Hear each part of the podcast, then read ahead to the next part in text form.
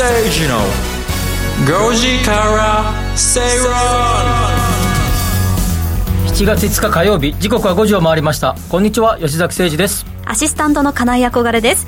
そして吉崎誠二の5時から正論火曜パートナーはキャインの天野博之さんです。キャイン天野博之です。お願いします。よろしくお願いいたします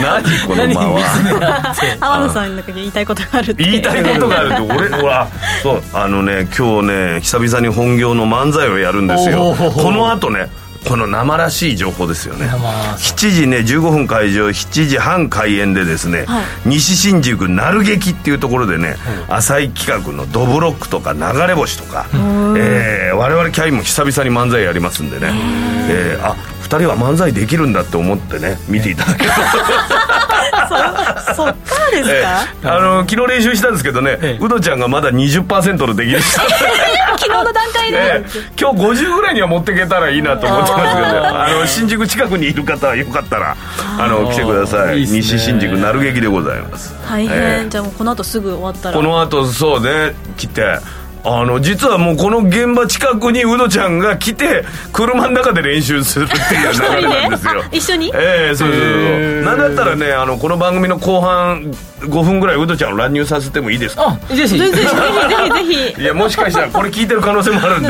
ちょっと追崎マネージャーにもね言っときますんで、はいじゃあディレクターさんに許可をもらって、そうですねそうしましょうはい。すごい。でもやっぱり、そういう時ってリハーサルとか結構直前までするんですか？何？漫才を合わせるって、はい。はいうちはね極力しないね。しないんですね。あのー二人ともねあの練習が大嫌い。珍しいでしょ。ぶっつけ本ぶ番っつけ本番。ただ俺が、えー振ってウドちゃんが落とすっていうことになってるんで俺が止まったらもうそこで終了。へーえそう台本って誰が書くん台本は私ですよ。すごい。もう30年私ですそうなんだ。それでウドちゃんがそれ見て「あーう」ってちゃんと振ってあって。それ見て大笑いしてそれで最後ねちょっと悲しい顔するんですよ。う。なんで悲しい顔すんのよっつったら「いやこれから覚えなきゃいけないじゃない」そ れぐらいはやれよこの野郎。俺こっちはもう書いてんだこっちは。もっとこうがいいとか注文しないんですか？何？もっとこれがいいとか。そうそうもっとこういうふうに言いたいなとかこの展開はとあかウドちゃんが、はい。ああの全然もう服従してますよ。うんなんだったらねああ天野君のこの書いた感じで言いたいんだけどなって言えよって思う。いやいやいや努力しなさい。努力しますすごい信頼しきってるんですね。え、ーそんな関係でね30年よかったら来てください、はい皆さんぜひ行ってみてください、漫才はあれなんですか？やっぱり一番やっぱり気合が入るんですか？いやまあ原点っていうかね一番初めに2人でやったのが漫才なのでね、あの本当にバカっ話をずっとしてるって感じ。で世の中のことを一応やったりするんですよ、世相を切って。そうそう、だからねもう予言しときましょう。今日はサブスクのネタをやります。サブスク？ですかウドちゃんが思うサブスクとは何かっていう。鎌田記者のモノマネもやるんです。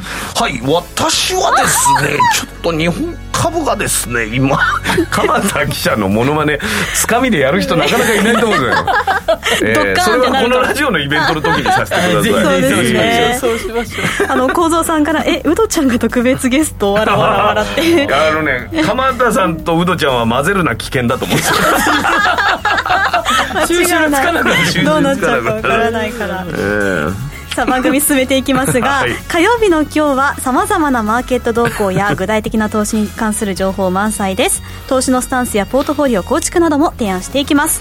番組前半は「比べてみよう」のコーナーあらゆるデータを比較しながら投資のヒントを探っていきましょう。そしてインカム投資をテーマに進めていく「カムカムインカムクラブ」のコーナー。今日は不動産物件選びで押さえておきたいこと。不動産購入編です。あのこれいよいよ。これいろいろな話をする中で今回は、あの実際自分が自ら住む、えーイメージのお話をしますので。ああそうかそうかそうか、まあ、今月いろいろあの不動産物件をどう買うか、はい。どう選ぶかっていうようなテーマをしいろんなますけど、ま情報とかがね、はい。どういうふうに出てるかっていうのがはい。はい。あ、その中で今日は自分用ので来週以降はえ投資用の物件のお話をしていこうかなと思ってまめすちゃめちゃ興味ありますはい。そうですか。はいもうしっかりメモを取って変だからね。まさに今家探しをしているので、勉強していきたいと思います、はい。そして番組後半ではゲストをお招きしてお話を伺っていきます。ウドちゃんですか？どうでしょうかね。どちらでしょうか？もう答え出ちゃってますが。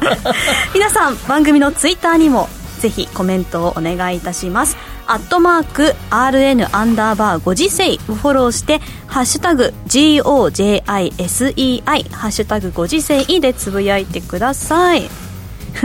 鎌田さんとウドちゃん混ぜるな危険わらわらとたくさんコメントいただいてます。確かにそんな感じはする。そしてポッドキャストもね皆さん。あ、ぜひフォローポッドキャストね登録していただいてね、どんどん増えてきましたけどね。あそうですか。もっともっとねあの増やしていきたいなと思いますのでぜひよろしくお願いします。いつ聞いても面白いですからね。何度でも聞いていただいて。そうですね、皆さんよろしくお願いいたします、それでは進めてまいりましょう。この番組はロボットホームワオフード各社の提供でお送りします。吉崎誠二の5時から正論。この時間は比べてみようのコーナーです。あらゆるデータを比較しながら投資のヒントを探っていきます。今日取り上げるのは2022年上半期売れたものランキングです、あもうそんな時期なのか、そうですね。半分だから。もう7月ですからね。ね株式会社インテージが全国およそ6000店舗より収集している小売店販売データをもとに日用消費財の中で何がより売れたかを推定販売金額の伸びから振り返る金額。2022年上半期売れたものランキングを発表しました。うん。さあ何が？まだコロナ禍のね、雰囲気も残ってる中で何が売れたか、あの2020年、21年、まあ、2020年の3月ぐらいから、まあえーコロナウイルスで、えーが広まってきて、まあ、自粛生活みたいなのが始まりましたが、はい。まあ、20、21で、22年に入って以降ぐらいは、はい。まあ、前半はまだ比較的、えーまん。延防止等、はいはい。充電処置法案の、えー時期でしたが、まあ、それ以降はですね、ある程度経済、ちょっと回していこうという流れに日本もやっと、ねはい。人流も増えてきましたので、まあ、その辺の変化がどれぐらいあるのかはい。というあたりが見れるのではないかなと思います、はい。そうなんですよ。まさにそうではい。変化してる2021年うん。の、えー、と前年比ですとどちらかというと家の中で生活を充実させるものが結構上位に入っていたんですはいが2022年になるとトレンドが一変してうん。人が外に出ることで売れるものがはい、上位にランクインしているんです。例えばどんなものがあると思いますか？外に出るまず靴を履きますよね。服を着ます。服を着ますよね。違いないですね。それコロナ関あ係とまあ化ないですけど粧とかはするんじゃない？女性は。そうなんです。まさにそうでして、う4位に口紅、口紅入った。はい。塗らなか14位っほ私もうほぼ皆無。たえー？じゃあ全然あの化粧品代も浮いてたんだ。浮いてましたね、うん。まあなんか目だけとりあえずやっとけば、目だけやっとけばね、みんな。はいそんな取ることもないですし、うん。なので口紅はコロナになってからまだ買ってないかな、うん。あそう。はい。なんかどっかの化粧品メーカーさんがアメリカで倒産しましたよね。なんか日本あ日本では売れてるみたいだけど有名なところがねですよなんか。あそれはもうマスクでもうつけなくていいからっていうことで明らかに売り上げがなくなる、そうですねそうですね。世界的にその傾向が強くてっていうことで。口紅をつけてマスクをするとマスクに口紅がついて。ついて帰り血を浴びるわけだよね。帰り紅を。鼻のてっぺんとかが赤くなってたりして。そこでキスしちゃったみたいうん誰がしたんだみたいな。そんなことは考えないですけど。言い訳が聞くからいいっていうのがありますよね。あれマスクかなって？そんなはずないじゃないですか。でもマスクとかねその、えっ、と頬紅とかがランクインしているんですけど、ん。3位にうん。鎮雲剤って書いてある鎮雲剤なんか中国のすごい強いすごい精力剤ですか？違うんですこれねあまり聞いたことない方もいらっしゃるかもしれませんが鎮雲剤って乗り物の酔い止め、おおお酔い止めって書いたものが分かりやすい、あのあれ車でどっか旅行出かけしたりするからそういうこと。ってですよね。そうみたいですね、久々に外出るって急に動くものに乗ると酔っちゃう、酔っちゃう。そうみたいですよ。はあ酔い止め。実はコロナ前の8割までもう市場規模復活しているそうです、ね、先週いろいろな旅行の支援策ご紹介しましたけど、いろいろさらに盛り上がってきたらこれも増えていくかもあしれない。とあれか車での移動も多いからですかね。あそうですよね。確か公的あのきえー、と交通機関じゃなくてね、はいはいはいうん確かに確かにそうです1位なんだ。ね1位はオートミールです、おーあ外出るとオートミール食べるもんなんない全然違うじゃん山登りしたらオートミール食べ俺て家で食べるもんじゃない。そうね、そうなんですけど、オートミール1位で、えっ、と、前年比245%。オートミールっていうのがまだよく分かってないんだけど召し上がったことありますか？あの虎が元気に宣伝してるサクサクするやつ オートミールあれサクサクはしないと思います、あんまり。あそう。そう、まあ、健康食品ですよね。なんか見るよねそのヨーグルトとか蜂蜜かけて食べてるの、はいはいはい、そうです。れは合ってる。合ってます、合ってます。なんか2つの要素が多分あると思う。一つはやっぱりこうあまり運動してないっていうこともあって 食に気をつけようみたいな要うん。素ともう一つがやっぱりなんていうかなアーリーアダプターっていうかまあ要は流行に乗る感覚。やっぱり最初こういうの流行ってきたからちょっと手を出してみようかなとか食べてみようかなみたいな感じで乗っかってる方々がやっぱ増えてきてるのか。まあそれとこれがどこまでね定着するのかなっていう感じはすそうね。気がするけれども。ね。確かに吉崎さんおっしゃった通りに私これ1位オートミールって見た時に、あまだそんなに流行ってるんだってちょっと印象がああって、長いってこと？はい、うん。ちょっと1年ぐらい前にうん。爆発的にブームが来て、はいはいはい。やはり低カロリー食物繊維が豊富っていうことで、うん。もうみんななんかオートミールオートミールって言ってた気がして、うん。で見てみると2019年比が1348なんですよ 13倍。すごいね。そう。でその人気がまだ今年もというか2022どんだけ年になっても。人気なかったんだって思う それまであんまり世の中広まってなかった。ね認知されてなかったんですかね。でも食べてみたら。何位なんだっていうのは。あタピオカ入ってないですね。入ってないよね。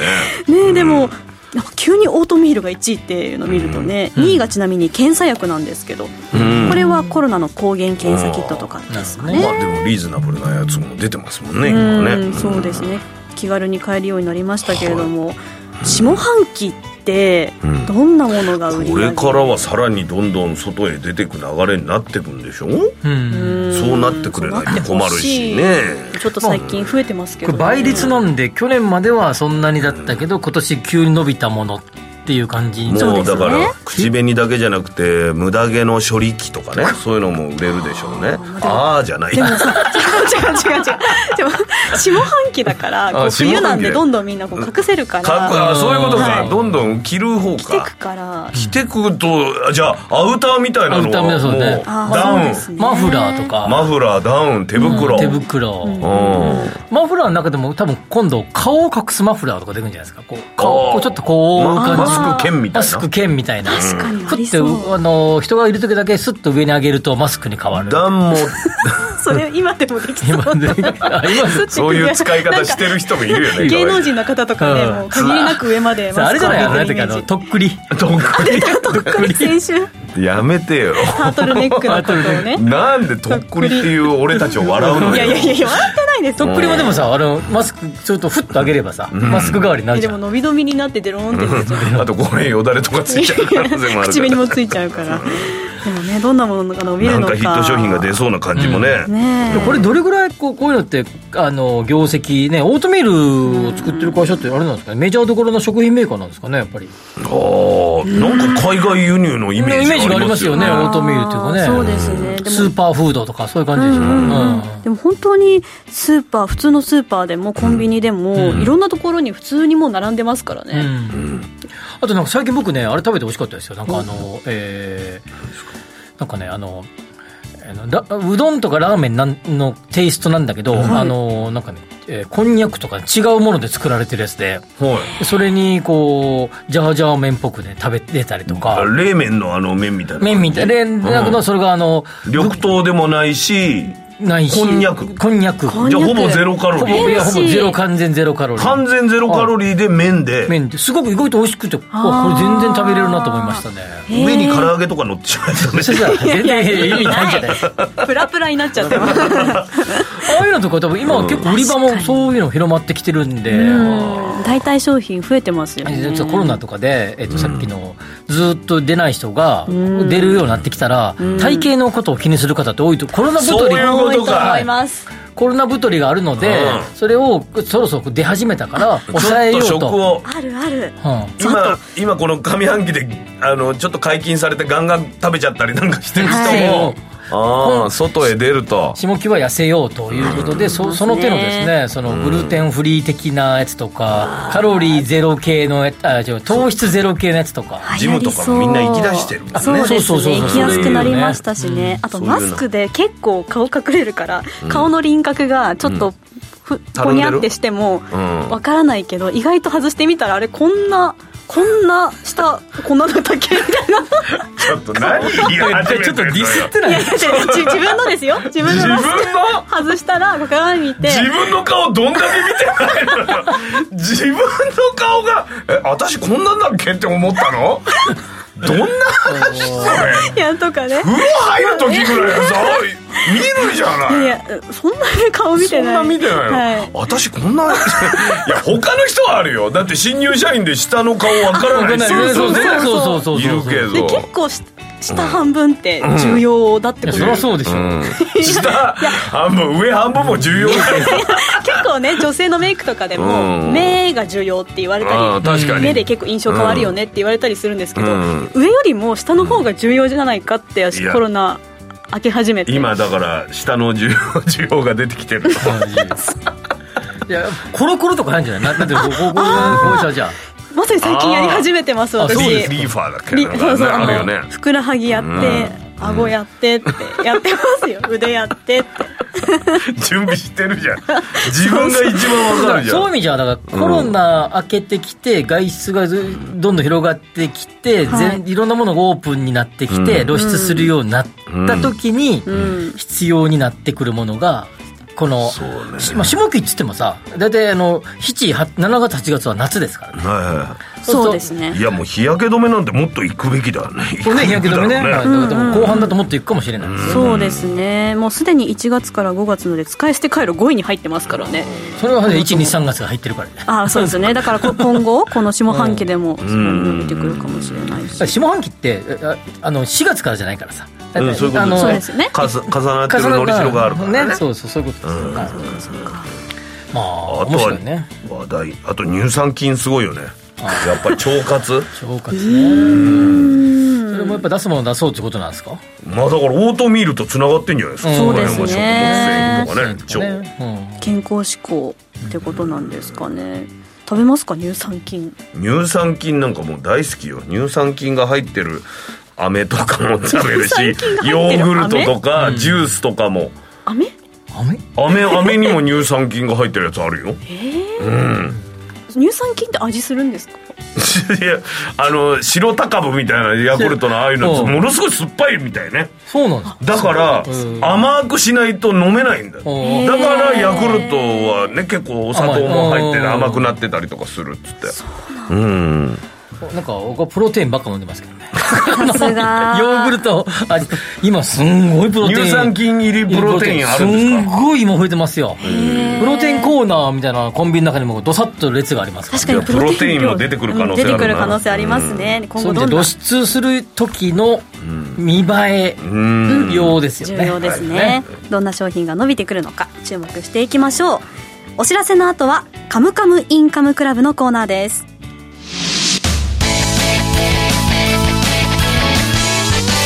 吉坂誠二の5時から正論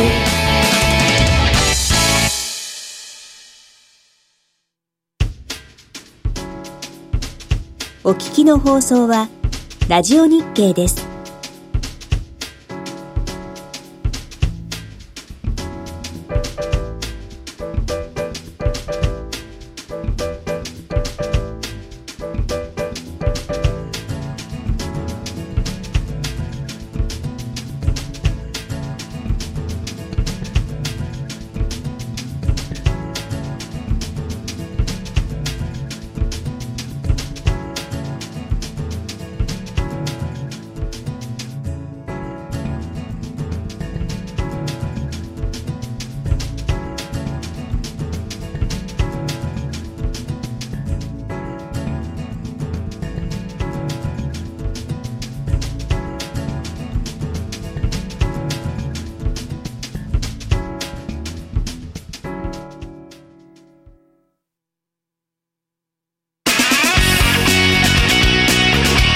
吉崎誠二の5時から正論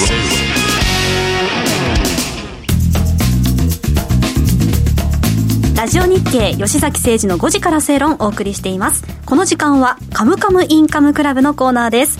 このコーナーでは資産形成に重要なインカム投資をテーマに不動産や株式投資など投資商品の情報やニュースをご紹介していきます。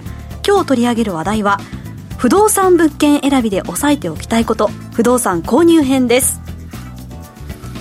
いよいよこういよいよ。購入ですか、いや教えてもらい一生に一度みたいなことですもんね大普通であれば。物ですものね。昔あのまあまあ今もいろんなところで連載してますけど、あるところに書いた、えー住宅は賃貸がいいのか所有するのがいいのかっていう。うんこれ永遠のテーマでねね。卵が先か鶏が先かみたいな感じそれがなんかえらい えらくバズってものすごい、えー PV が伸びたことがありましたが今回はそのその悩みじゃなくて所有するっていう前提はいはい。でのお話ですね、教えてください。はい。自分が住む物件投資物件じゃなくて自分が住む時にはい。賃貸か投資かああのじ所有かではい。所有するっていう前提での、はい。えー物件選びとい。うことです、まず、えー、と4つのカテゴリーに分かれると思っていて、はい。1つは新築か中古かっていう話。はい、はい。でもう一つは戸建てかマンションかみはいたいな感じが話がありますが、そうすると4つに分かれるね。わかりますよね、はい。はい。新築のマンション。新築の、えー戸建て。組み合わせ組み合わせよね、はいはいはいなんで、まあ、マンションがいいのか戸建てがいいのかっていうまず、えー選択がまずあります、これも、えー難しいテーマだな、うん。家族の構成とかねそういうのも、まあ、家族構成とか、まあ、ライフスタイル、なんか外でバーベキューしたいとかね、花火したいとかね、マンションではできませんからね。都心か田舎かっていうのもあるから、あそうですよね、まあでまあ、大体すごいえ郊外をちょっと除いたとすればですね、うん。えー都心とか、まあ、いわゆる23区の中でもですね、とまあ、東京だったらね、はい。えー真ん中辺は一戸建てで買うのもなゼロじゃありませんが、まあ、かなり可能性的には低いくなってくるので、まあ、えー首都圏でいうとですね、まあえー、と若干郊外、えーになってくるということになりますよね。えっ、と、しえっ、と、東京の都心の辺でいうとですね、大体まあ、えー山手通り、うん。はいえー環状4号線と言われて、山手通り。あ、ごめんなさい。6号線と言われてる山手通り。はい。環六えー7、8というあたりぐらいに、えー6、7、8あたりですね。うんが、えー、一戸建てが広がっていくゾーンとはい。いうような感じになっているので、うん。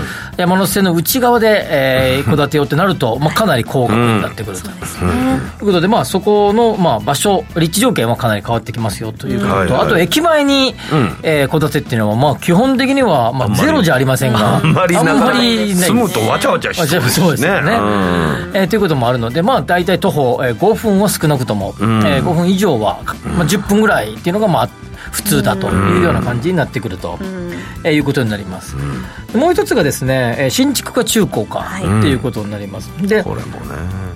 まあ、マンションで新築か中古かって、マンションでそれほど大きく、えー変わらないんですが、えっと、ひ多分多くの方がご存知かどうか分かんないけど、築15年ぐらいを過ぎてくるとですね、えー大規模修繕がマンションはあります。うん。えーなので、半年、まあまあえっと量分量によりますけど、建物のサイズにもよるよるけど、半年間ぐらい、えーマンションにシートがかかったまんまになります、メッシュシートみたいな。のが。うちの近くそうなってますよでなってるなってる。そうすると半年間ぐらいですね、えー比較的暗い中で 過ごすことになると。外壁スプレーしたりね。そうそう。シンナーさらにですね、築10その辺あたりぐらいの物件を買うと、えー住宅設備品と呼ばれるですね、トイレとかお風呂とか、あの手のやつとかですね、例えば建具って呼ばれると、えっ、と、戸棚とか、はい。ああいうものに不具合が結構出始めてくるので、そのあたりぐらいの物件で、全く、えーリノリフォームやリノベーションしていない物件を買うと、入居してすぐぐらいに、えーガタガタガタっといろんな、えー手直し工事が必要になってきてですね。あるのよ。あの給湯のさああいうのも自分で買った場合は自分で直さなきゃいけないからね。そうですそうです。ああいうの。そうですよね。ガスとかああいうの。なので、中古物件の場合で、えー新築も中古も、その築15年から20年ぐらいっていうのは、特にマンションは意外とですね、えーそれが結構ろ、えーはっきりと出る傾向にありますよと、えーいうことです。そこら辺は見極めていいんですけどそのリノベされたのかされてないのか、うーとかいうところは調べればあそれはあの仲介会社さんとか教えてくれるはず教ですし、えてくれるからそういうのはちゃんとやった方必要だと思います。じゃあそのリノベが終わった直後を狙う、うんまあ、それも多分上乗せされてると思います。多分ね値段が上がっちゃってるのよ。上が上がってる。はいもう一つがですねマンションで重要なのは、えー中古物件の場合は、えーえっと管理費がだ階段上にこう上がっていくパターンが多いので、えー築年数がが高くな、えーふえー経てくるとですね急にぐっと、えー管理費が上がったりとかですね、修繕積立金が上がったりとかですね、あるいは修繕積立金に関しては、えー未払いの方がいらっしゃったりするので、本来は例えば1000万ぐらい貯まってるはずなのに、今、800万しか貯まってませんみたいなマンションがあったりしますので、はい。そういう管理費や修繕積立金のところも、えー中古物件の場合は注意して、えー買われた方がいいんじゃないかなと思います。確かに。もう一つ、戸建ての、えー中古。と新築の話ですが、戸建ての中古で、戸建ての中古、まあ、まあ、大きく2パターンあってですね、もともと分譲住宅を買う場合、でもう一つが、地面、えー土地があって、その上に、えーその所有者が、えーまあ、こだわりの住宅を、注文住宅みたいなのを建てているパターンと、まあ、2パターンあってですね、前者の場合は、えー分譲住宅の場合は、比較的、まあ、言い方あれですけど、オーソドックスな、えーまあえー木をてらってない感じの。まあてらってない、そうですね。えー車でいうと白とか黒とか、まあ、ノーマル仕様になっているパターンが多いので、まあ、多くの方々が、まあ、こういうのが好まれるであろうものを、えーセットされているので、まあ、そういう意味じゃ中古物件でも分譲系の、もともと分譲住宅だったやつは比較的買いやすいかもしれないですね。一方で、えー土地足す注文住宅のパターン、これはですね、なかなかこだわりが強くてですね、えーと、あるところで見たやつなんて、えーと、すべてアールデコ調の中にあーすごいですね。ここはヨーロッパかみたいな、あのあの全部大理石でね。大理石ものすごい高い、お金かけたんだろうなっていう物件が意外とそれが安くなっていたりとかするのそうで、なんだ、これだけ安くなって、す元から考えたらすごい安いんだろうけれども、ちょっとさすがに住みにくいよな、みたいそう。なな。ぜか滝があったりとかね。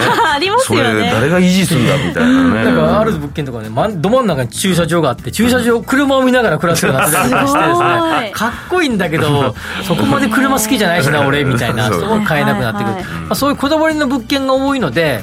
その土土地足す注文住宅パターンは意外と、ね値崩れもしやすい、ね、そう値崩れがえー意外とというかかなりしやすい。かなりそう安いと。そうなんですね。いうふうに考えていいんじゃないもうだからそういう意味じゃ建てられてる方はこれから建てようとする方はある程度もうその覚悟をして建てられた方もしがいいんじゃない。売る予定だったら。売るよそうだ手放す予定があるならばですねでも手放す可能性っていつ来るかわからないですからね、そうです確かにね。はい。でもどなたかが注文でこだわって作った物件が自分の趣味にドハマりしてたら最高でしょ。買いですよね。あそれは買いだと思いますね、買い買い、はい。しかも値段安かったら中ね古で、うん。だけど、い意外と、あの、もう一つあって、例えば、例えばですよ、まあ、例えば1億円だとし仮にしましょう。その、と注文住宅、あの、その物件が。はい。1億円で出すんだったら、10一戸建ての住宅を買う場合1億出すんだったら自分なりのこだわりを持ちたいわ。っそうなんですていうふうにみんなが思う。んです自分の欲が出てきちゃう。はいよく出てきまます。すで1億円のマンション買う場合マンションってまあ、ある、まあ、どう頑張っても無難じゃないですか、はい。まあ、ちょっと天井まで窓ガラスがあるまあ、あととかですね、共用施設に面白さがあるとか。ね。まあ、言ってもそれぐらいなんですよね、うん。なのでマンションで1億円とか2億円買う場合まあねしょううん。まあ。広さぐらいですよね。ねはい、あんまそういうりこだわってもねっていうふうにマンションの場合は思うんだけど、一戸建て場を購入する場合1億出すんだったらとか例えば2億出すんだったらある程度人がこだわったものを買うんじゃなくてこん自だけ分の出す設計で行きたいね。って思うわけですよ。うんでここに大きなポイントがあって、はいまあ、その辺の折り合いがなかなかつかない。難しい。っていうふうな、えー言われる方が多い。だってさ壁紙からドアノブまで何でも決めれるんだよ。そうですよ。ちょっとせこい部分とか出てさああーこれちょっととか自分で決めたらそうなるよね。でも絶対予算オーバーしちゃうんですよね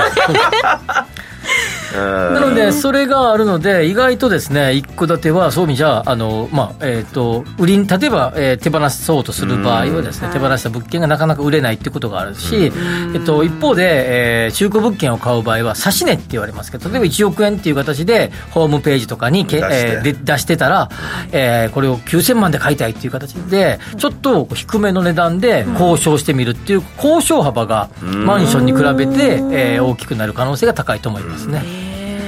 れぐらい下げて交渉できそれはるパターンが時期によって変わるんですけど、これも結構いろんなデータを見れば分かりますけど、え公募価格、えー募集、最初にえーこれぐらいで売りたいって言ってた価格と、制約価格のえー幅っていうのが、価格が上がっている時期はその幅がちっちゃくなるし、価格が下落期に入ってくると、強気でも、えー制約することができるっていうことなので、まあ、時期によるっていうのがえー回答だと思いますね。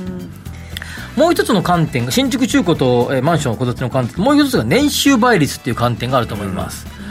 はい、で自分、えー、特最近はですね、えー所得合算を、えー広く、えー金融機関が認めるようになってきましたので、ご自身、えーお例えば、えー財産自分えーえー財産で、えーとご主人と、えーじ本例えば憧れ者の場合とご主人と本人みたいな、そんなイメージですね、えー二人の収入を足して、い。えーいくらか、えー昔はですね世帯主の方をメインにして、えー奥様のやつは、まあ、全額見ないみたいなだ形のからその共働きがこれだけ増えてきてはい、もう一般化したので、もう共働きももう普通に足してもらえるよそううしなになりました。いと買えないですよね、はい本当に。それを足してですね、その年収に対して何倍ぐらいを買うかはい。ということですので、まあ今、ざっくとまあ11倍、十数倍、ええ10、10ちょっとぐらいのイメージだと思いますね。家賃っ。てね給料の30% 30%とか言うけど、そういう計算の中で、家を買うなら給料の11倍。ち10とか11倍ぐらいが今の平均的な感じです。10. 点何倍ぐらいだょっと思います、と額面言わないでよ。今すぐ今、今、今、今頭で計算してましたね。10 プラスだから。ね、平均なんですね、はい、一般的に。だとするとですね例えば、えーご主人が、えー1000万で奥様がえー500万400万500万だとすると1500万ぐらいの年収ですから、まあ、10倍で1億5000 1億5000万。11倍だったら1億6500万というような感じになります。でかなりピンポイントで近づいてきてる感じが。笑っちゃってる。ただですね、えー奥様が、えーおあ子育てをどうするかうん。とか、あるいは2人目3人目うん。を、えー出産されて1人目2人目3人どんどん出産していくにつれてですね、えー働くウエイトが下がってきたりするとですね、それが一気にですねそのいそのままの勢いでご主人の年収が上がればいいですけど、そうじゃなければ、まあ、現在10倍とか11倍っていうのが、まあ、昔は78倍ぐらいが一般的だよって言われてたんですよね、7倍8倍ぐらいが。あじゃあそこら辺も考えるとじゃあ8倍9倍。ちょっと10倍が低い方10倍ぐが、らいまあ無難といえば無難ですが、今の、えー不動先産行きも考えてね。首都圏の不動産価格が上がっているので、なかなかそれぐらいのえー倍率をぐらいの金額でしか買えなくなってきていると。いうことを言えるんじゃないかなと思います。まあ、なので、えー新築がいいのか、中古がいいのか、マンションがいいのか、戸建てがいいのかっていうことと、年収、その辺を、えー加味なされてて、えー買われたらいいんじゃないかなと思います。吉崎さん買う時期時期は単純にこのここあそう。ここのなかなか言いにくいね。言いにくい。また。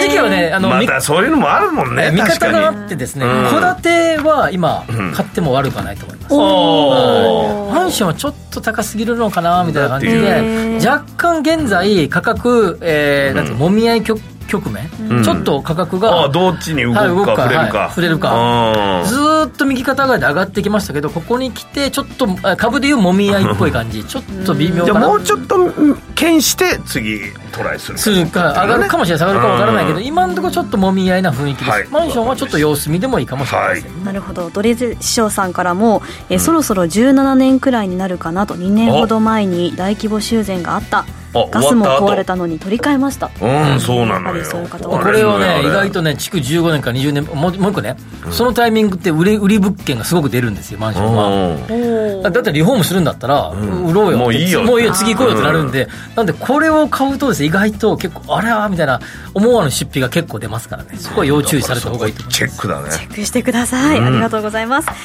今日取り上げた内容に関しましてはインカムクラブと検索してホームページでも確認してくださいお知らせの後はゲストをお招きします。吉崎誠二の5時から正論 Accurate Communication Time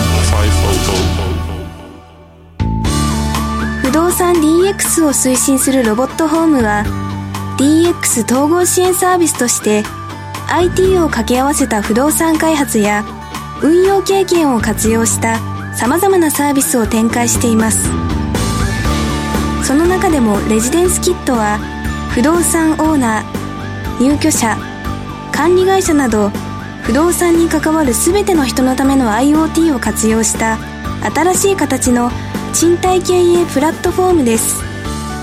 入居者には IoT を活用したスマートな暮らしとサービス。オーナーや管理会社には連絡や煩雑な業務を簡単に一元管理できるシステムを提供。業務効率化を実現し不動産経営の自動化に取り組んでいます。住まいのテクノロジーで世界を変える。ロボットホーム。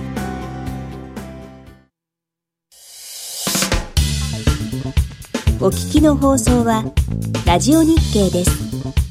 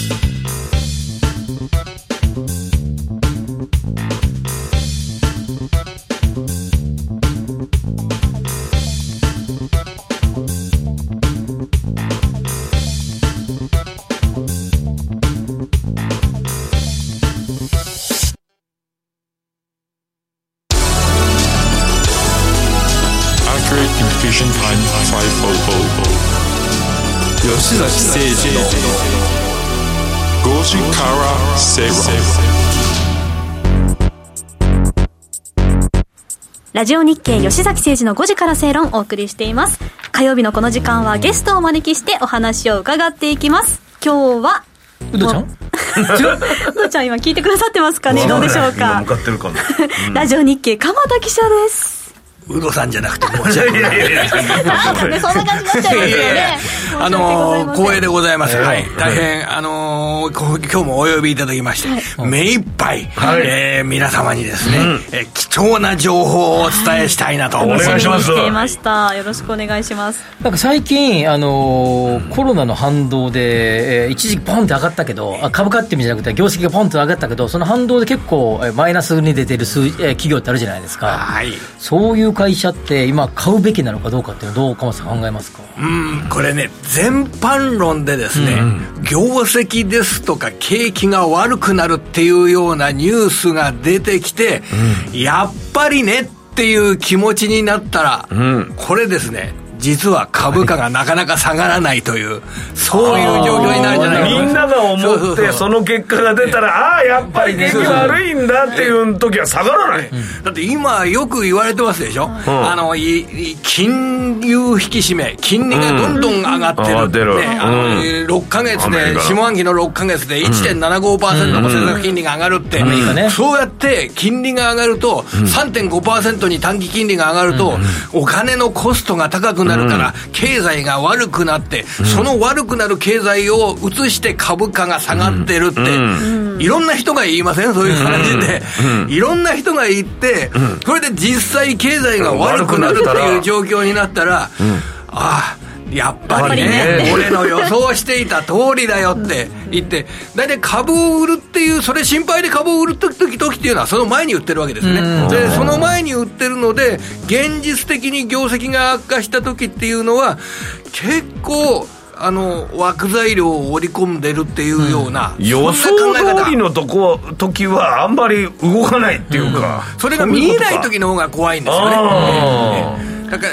あの住宅の話があったんで、それ、ちょっと象徴するような、こんなシナリオっていうのがあるかなと思ってるんですけど、あのよくあのに、ね、あ全米不動産協会、NAR っていうところが、あの吉崎さん、プロですけれども、あの中古住宅の販売高っていうのを毎月発表してるじゃないですか、それで、その中古住宅のあの平均ではなくて、真ん中の値、中央値、えこれが、1月35万ドル台だったんですね、1月35万ドル。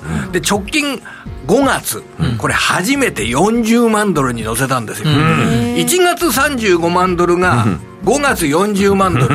これね、前月比でいうと、3.5%ぐらい毎月上がってる。だって前年度比じゃないですよ、前月で3.5%上がったらですね、これ、年間でいうと50%ぐらい上がっちゃうんですよ、これ。ですごい上げ方をしていて、これ、投機ですね、投機とか賃貸に、するために、そのえらい大金持ちがどんどん買ってるわけですよ。で、ただ、これ、5か月で35万ドルが40万ドルになったら、買えない人いっぱい出てくるじゃないですか。そうすると、住宅がこれから秋ですですとか来年ですとかって一気に売れなくなってそれでアメリカは景気後退になる、うん、それが心配だからアメリカ株下げてるって、うん、いろんな人が言ってるわけですよね、いろんな人が言ってるいろんな人が言ってるいろんな人が言ってる、うん、そうするともうそういうニュースが出てきても株価は下がらないんじゃないか、そこ織り込み済みになるわけですか、今日の肝としてですね、ご意見を拝聴したいなと思いますアメリカの住宅のやつ見てたらやっぱり流通の数字は下がってきてますよね。流通量。そうですね、はい、値段が上がって販売が落ちてきてますよね、はい、これ毎月毎月落ちてきてる、はい、やばい。やばいですね。さらにあの予想えあのアナリストとかの予想が、まあ、丸々万個でした。っていう、でも蓋を開けてみたら、それよりか低い数字が出てますよね、あのアナリストの予測をかなり下回った数字が出てることが一つと、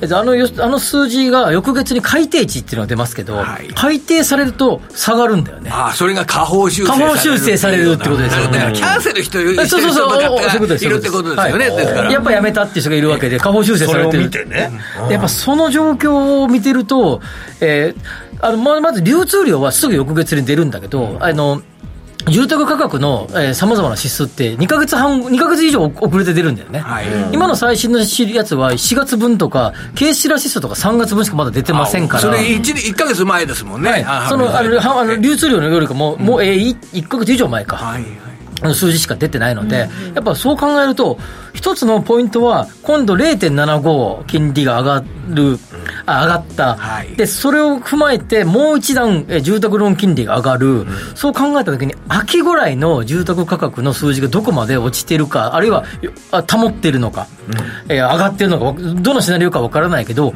秋ぐらいの数字で、まあ、冬の初めぐらいに発表される数字で、うん、多かった今のシナリオが、どれが正しいのかが見えてくると思いますね。ね。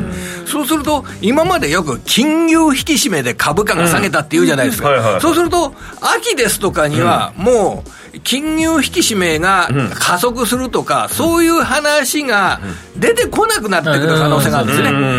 今までは金融引き締めでアメリカの株は下げました。じゃあ、金融引き締め、えー、もう景気が悪くなったからやりません。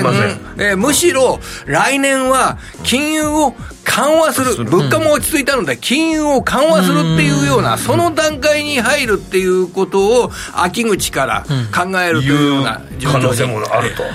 いや、さん、もう一つね、住宅とか不動産系の価格が下がった時って、ま、あのもう今、ラジオ局まさにマスコミだけど、マス日米ともマスコミがかなり書くんですよね、書くし、かなり発信するんですよ。住宅や不動産ってもう結構一番身近な、えー、ものなので、ものすごい下がった時って、もう大々的に報じますから、ね、それと結構効果があるかもしれない、そうそうなんですよね。そうそうそうそう。それはカンフル剤になるってこといやカンフル剤はね、うん、やっぱそそっちのムード形成を結構しちゃうんですよ、やってくれるんだ。チャンスだと思って買う人っていうのは必ず出るんですけれども、ただあのメディアが住宅の価格が下がったぞ不景気だぞっていうふうに煽ると。投資を控えるっていう人が、あの企業経営者などでも、あのこれは不況期になるから少し様子を見ようというような人が増えてくると、あの経済がさらに悪くなるっていうような、そういった警戒感はありますよね。ありますよね。まあ、日本もアメリカも大体住宅や不動産の価格が下がった時に同じようにだって下がっていくので、まあ、過去、過去の歴史のその嫌な思い出が、ふ不動産や住宅の下がる時ってどうも思い出す人が多いんじゃないかなと思うんですよね。日本の場合強烈でしたからね90年からの土地の価格の下げ方ですとか、強烈でしたからね、もう今はでもあんな下げ方っていうのはうん。ありえないでしょうけどね、金融機関の姿勢からしても、日本の住宅価格が急落するということは、これはありえないというような一回経験してるから。あんなふうあんな角度で上がってませんから、角度はゆっくりですから、角度は全然違いますからね。日本はほとんどあの実需に沿ったものというような捉え方になるんでしょうね。一個ね、重要なことがあってね、アメリカも日本もそうですけど、住宅のバブルが崩壊した、崩壊した時って誰も気づかないんですよね。えそうです誰も気づかない弾けた時はじく下ってるさなかに気づく人っていないんですよ。終わってからか結構下り切ってからみんな気づくんですよね。で、めまあれがバブルだったあれがバブルだったんだみたいな感じになるんですよ。で、気づいた人は誰もいないわけですね。なんとなく数字的にどうかな、どうかな、どうかなってみんな言うんだけれども、それが落ち、バブルの崩壊って誰も気づかないっていうのは有名な話です。わかんなので、ないんだそれいろんなシグナルをここでも発表していきたいと思うんだけれども、一般論的にはそういうふうに言われてますからね。はい。あと、鎌田さん、もう時間もないので、推奨銘柄とか聞こうかなと思ったけど、また次回にしましょう。はい、次回楽しみにしてください。またよろしくお願いいたします。はい今日のゲストはラジオ日経川田記者でした。ありがとうございました。はいありがとうございましたありがとうございました。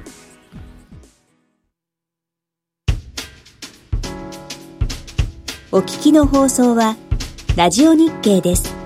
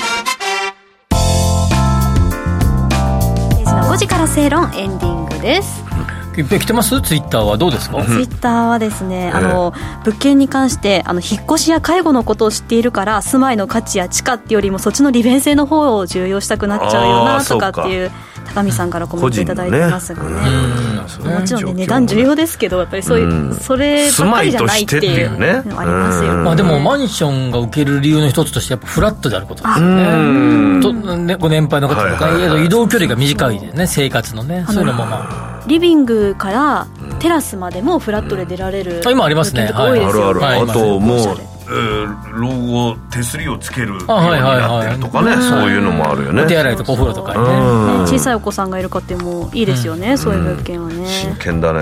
真剣ですねもうまあ住宅毎週末内覧入れてますから、見てんだね。1日45件とか入れる時も、まあこのね購入編パート123やってほしいです、ねまだまだ。ねやりましょう。勉強しながらまあ物件多分ね選んでるさなかが一番楽しいですめちゃくちゃ楽しいです。あいいね。いいですね、はい。はいもうもう間取りとか見るだけで興奮しますしよ もう夜も眠れなくなっちゃって。